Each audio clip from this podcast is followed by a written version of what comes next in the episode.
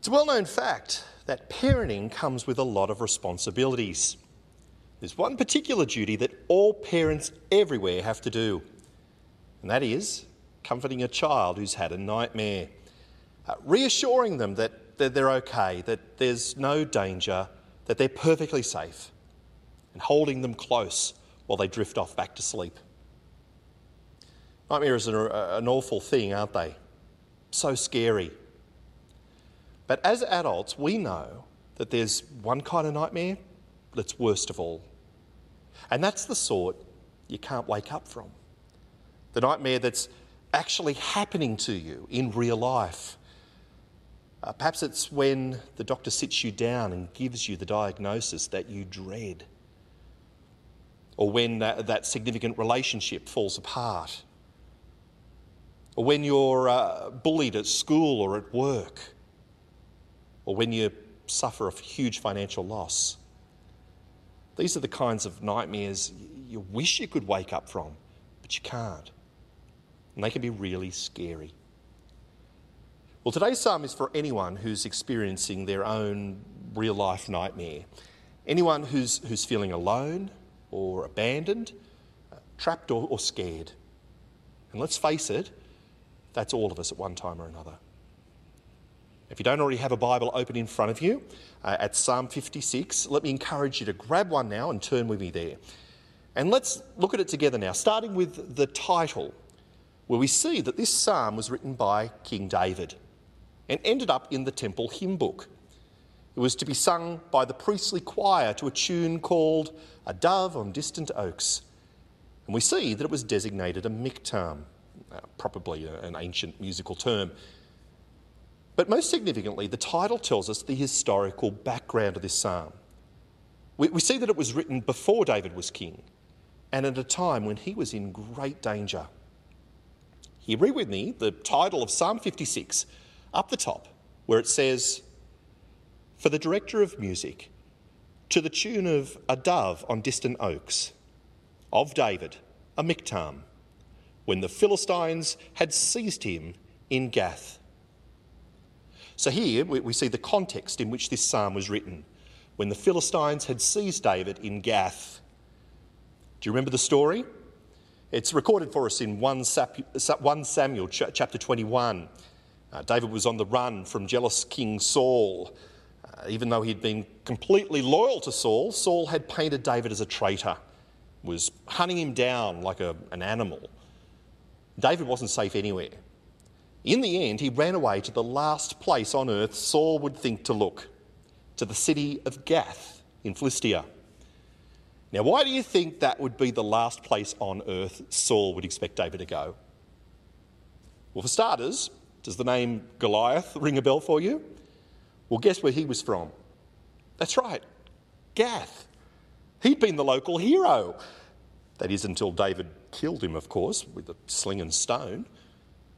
And now David walks into Gath, not with an army, not even with a single friend, but all alone. And suspecting who he is, the officials of Gath capture him and they take him to their king, King Achish, to determine his fate. Look, they say, isn't this David, the, the man about, the, about whom the Israelites sing, Saul has slain his thousands and David his tens of thousands? Now, you do know who those tens of thousands refer to, don't you? That's right, Philistines, like these guys. David had led many battles against these people and won them all. He's their arch enemy. And so hopefully you get a sense of just how desperate David is at this point. That he has considered Gath, of all places, his best option. And now he's been captured by the people there, out of the frying pan and into the fire, as it were. What a scary, scary situation for David. An absolute nightmare. And it's in this context that David now pens this psalm beginning with a cry to God for mercy. David starts by pouring out his heart to God, telling him all about his fears and pleading for help. Look with me from verse 1. And notice David's repetition of the words all day long uh, pursue and attack. David cries out, Be merciful to me, my God, for my enemies are in hot pursuit. All day long they press their attack. My adversaries pursue me all day long. In their pride, many are attacking me. Uh, this repetition is David's way of saying, God, I am totally overwhelmed here. No matter what direction I turn, they're there, always after me. I, I feel trapped. I, I feel weak. I feel frightened. Help, Lord. Poor David. He's scared stiff, and, and understandably so. He is living a nightmare. And so he cries out to God. But then he does something quite extraordinary. You know, in defiance of his feelings, David resolves to trust God. And as he does, the most amazing transformation takes place. Suddenly, David's no longer afraid. It's not that his problems have all disappeared, it's just that his fear has. It's an extraordinary change of mood, and it makes us ask, well, how can it be? I mean, has David simply resigned himself to some horrible end? Well, no, not at all. In fact, quite the opposite. David is, is no longer fearful because he remembers that his enemies cannot destroy him. And so he asks, What can mere mortals do to me? And at first, we want to respond by saying, Well, lots of things, David. They can imprison you, they can torture you, they can maim you, kill you. So, how has David come to this conclusion? Well, for two reasons. Firstly, because David trusts that his mere mortal, flesh and blood enemies are no match for the immortal, all powerful, eternal God of the universe. And secondly, because David knows and trusts God's word. And I bet he has specifically in mind that particular promise God made to him many years earlier when he was just a boy.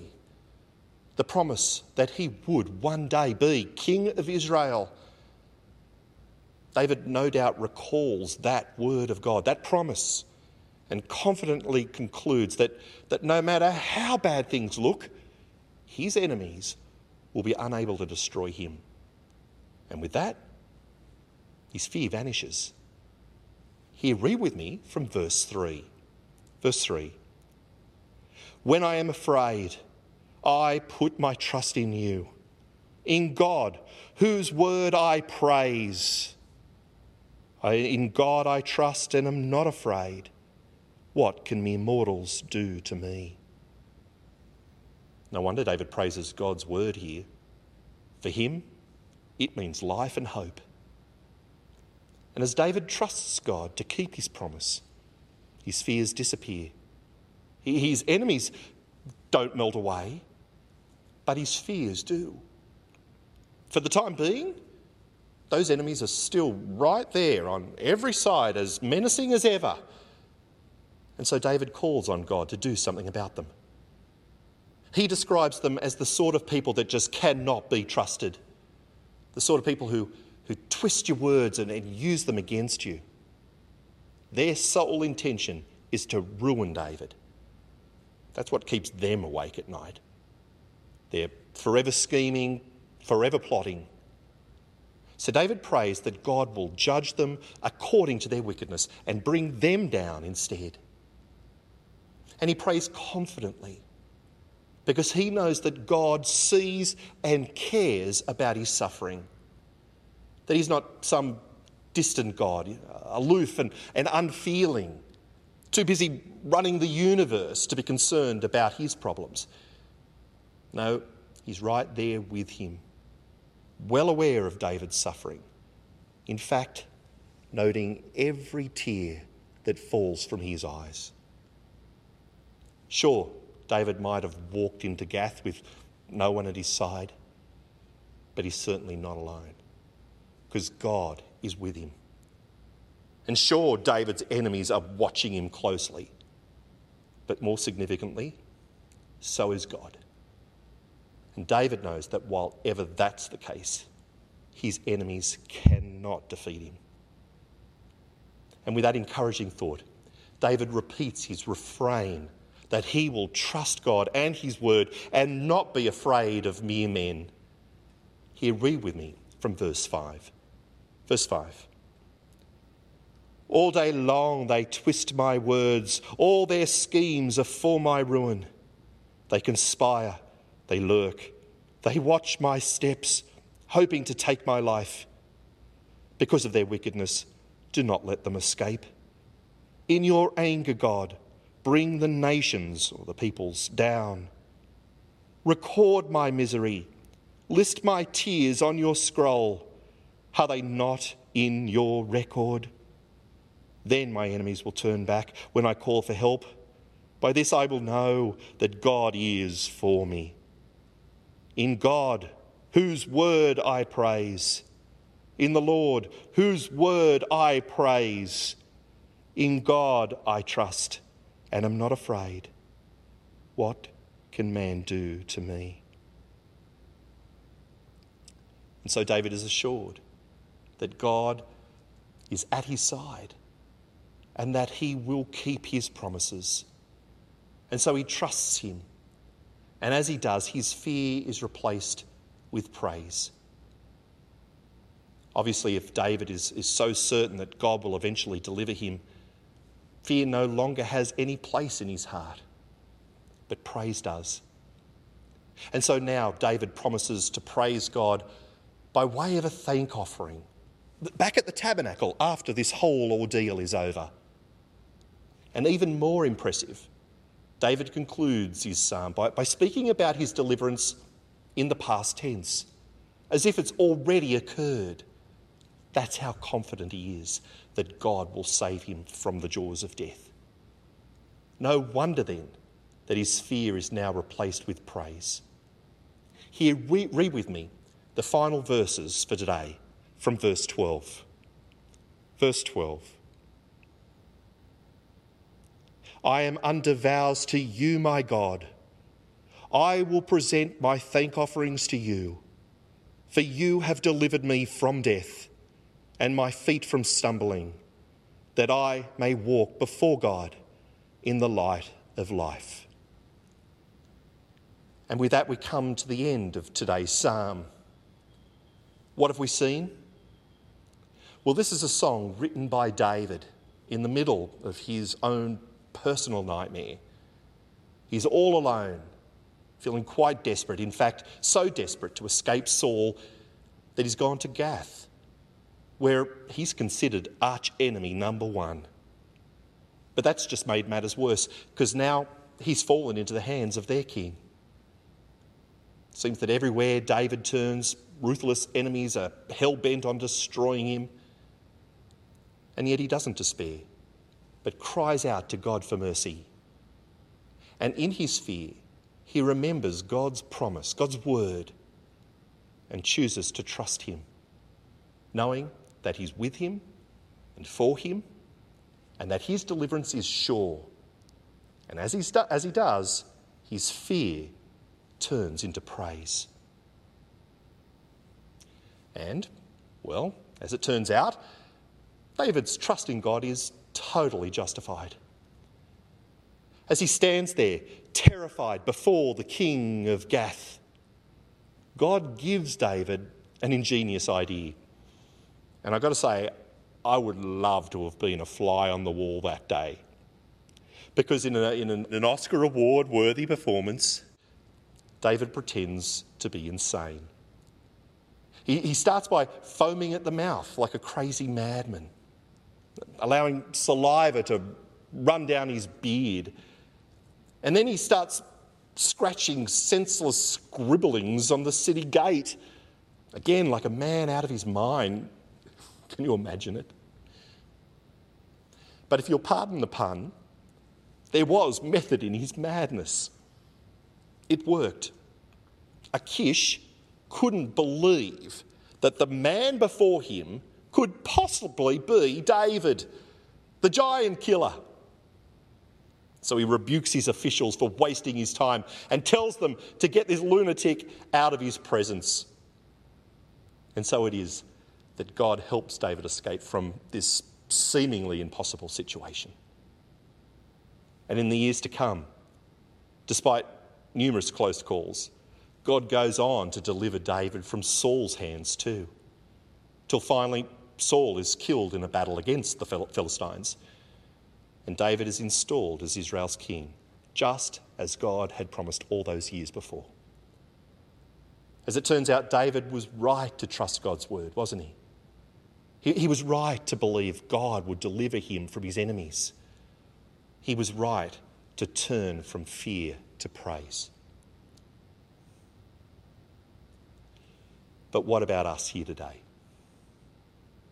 I mean, sure, that's how David faced his living nightmare.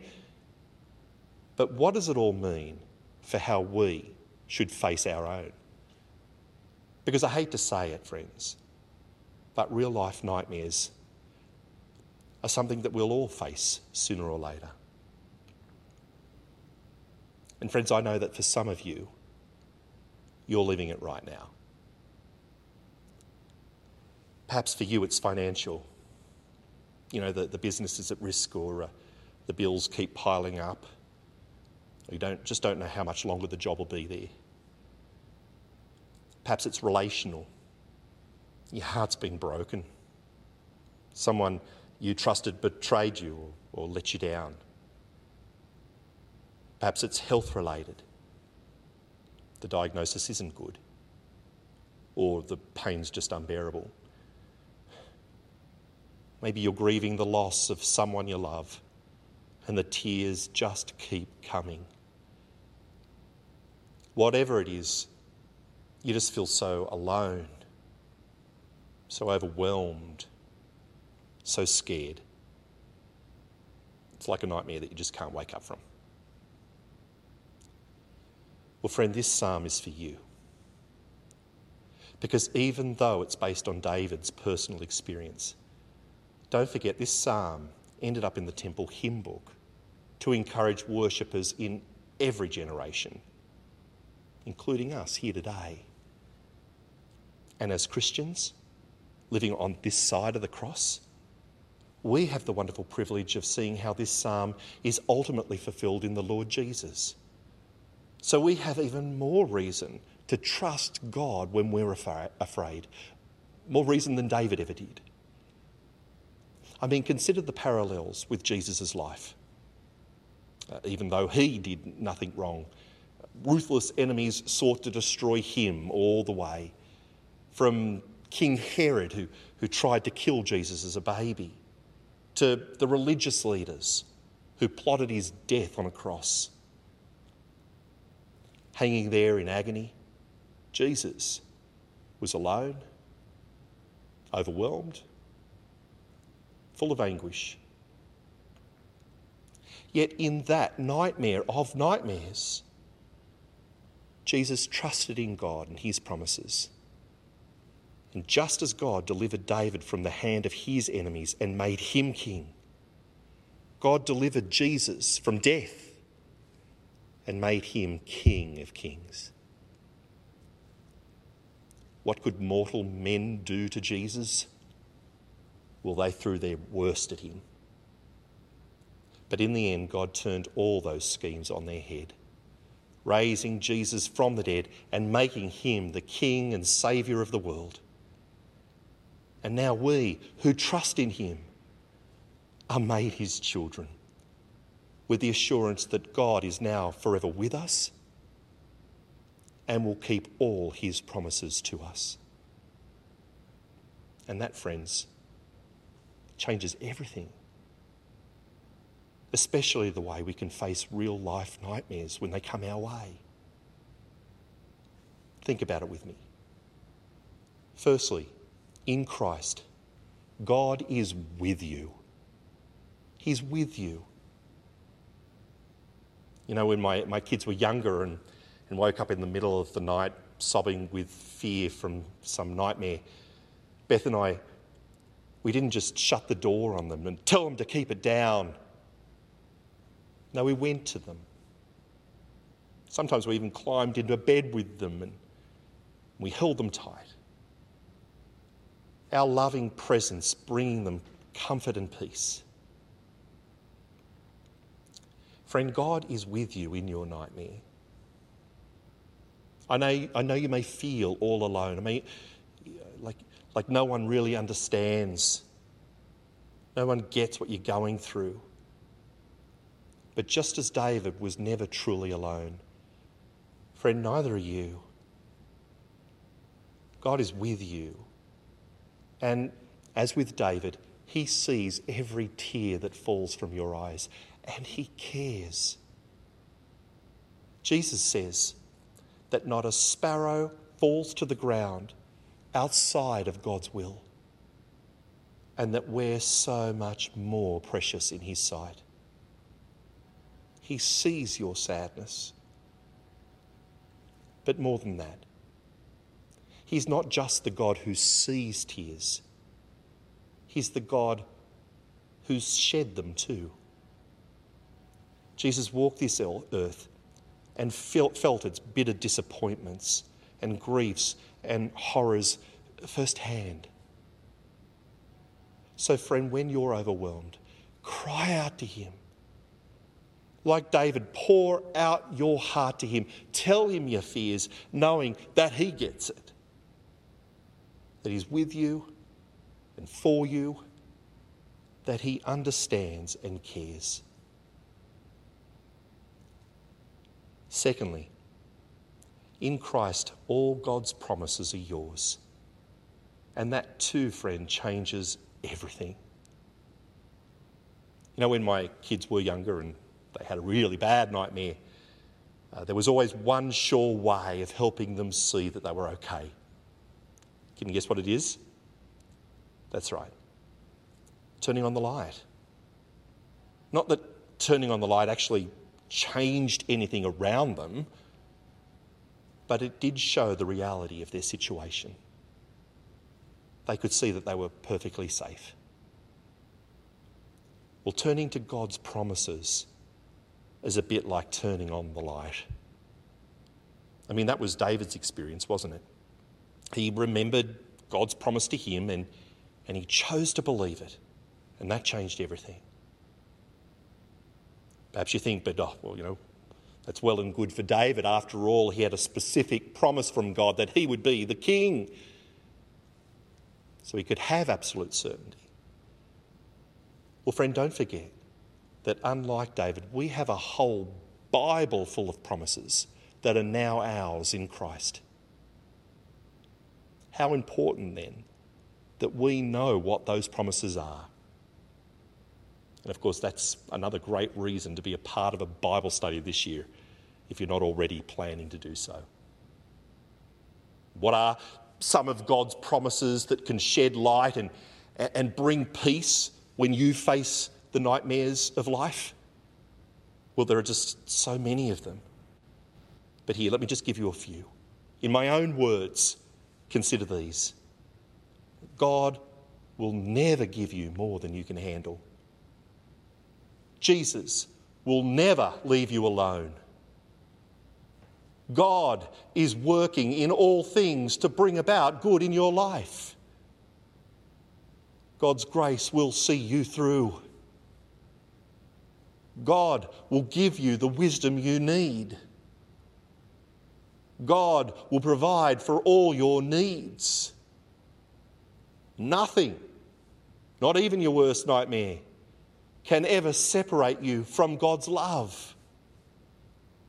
And my favourite promise of all that the day's coming when we'll be with God face to face, and on that day, He'll stoop down and not just notice our tears, but will wipe them away forever.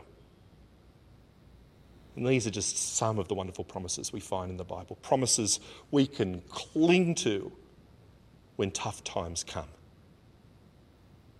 Friends, in Christ, God is with you, and all his promises are ours. We can trust him. And as we do, we can replace our fears with praise. Like Kate Davis did in her real life nightmare last year. Kate is known to many of us. Uh, she's a, devoted wife, mother of four, and a much loved member of our church. And last July, Kate uh, went in for a routine mammogram, and not long afterward, found herself sitting opposite a doctor who started the conversation with the words, It's not good news. Further tests revealed that her breast cancer was large and aggressive. The surgeon recommended a double mastectomy with immediate reconstruction. I mean, what a nightmare. At the end of October, Kate underwent a 10 hour, 10 hour operation. And though she's now cancer free, praise God, her recovery, both physical and emotional, is slow and challenging. When I asked Kate what difference it made having God and His promises in her life these last few months, this is what she said. What a blessing it is to be loved by God and to belong to Him from the very beginning of this process, there have been Bible verses, song lyrics, encouraging words, and prayers from friends, and many, many acts of kindness. All of these and more reminded me that God was saying, I've got this, and I've got you. You can rest in me. God didn't change my cancer story or instantly make me better. But then, even though I knew He could, I never expected Him to. God has already given me the most precious gift of salvation. And so I believe, however He chooses to plan my life, both the good and the bad, is the best plan there could be. Two days before my surgery, I was overwhelmed with an impending sense of doom. At times I could hardly breathe, and I thought I might be going to die on the operating table. But the God of all comfort knew exactly what I needed. And the day before surgery, I was listening to songs as I drove in the car, and these lyrics came on. Though the dread of night overwhelms my soul, He is here with me, I am not alone. Oh, His love is sure, and He knows my name, for my God is the Ancient of Days. God lovingly controls my tiny lifetime, but promises me an endless eternity of pure joy with Him. So, what difference did it make having God in my life during this time? It was His presence to comfort me now and His assurance for my future. In Isaiah 41, verse 13, it says, For I am the Lord your God who takes hold of your right hand and says to you, Do not fear, I will help you. And so I know that God was with me as I went into surgery, and He was with me when I woke up. He has been with me every day since, and He will be with me every day that I have left. I have nothing to fear, for my God is everlasting, and He holds me. God's presence and His promises make all the difference, don't they? They certainly do in Kate's life, as they did in David's. And they can make all the difference in ours too. So when the nightmares of life come our way, friends, Let's entrust ourselves to our loving Saviour. And as we do, let's turn our fears to praise. Let's pray. Our Heavenly Father, we thank and praise you that through Jesus we can know with certainty that you're always with us and that you care deeply for us. Please comfort us as we face the various nightmares of this life. And Father, thank you for your word and for all the wonderful promises we find in it. Help us to know them and believe them. And through them, please strengthen us to trust you, to praise you, and to fear no more. In Jesus' name, amen.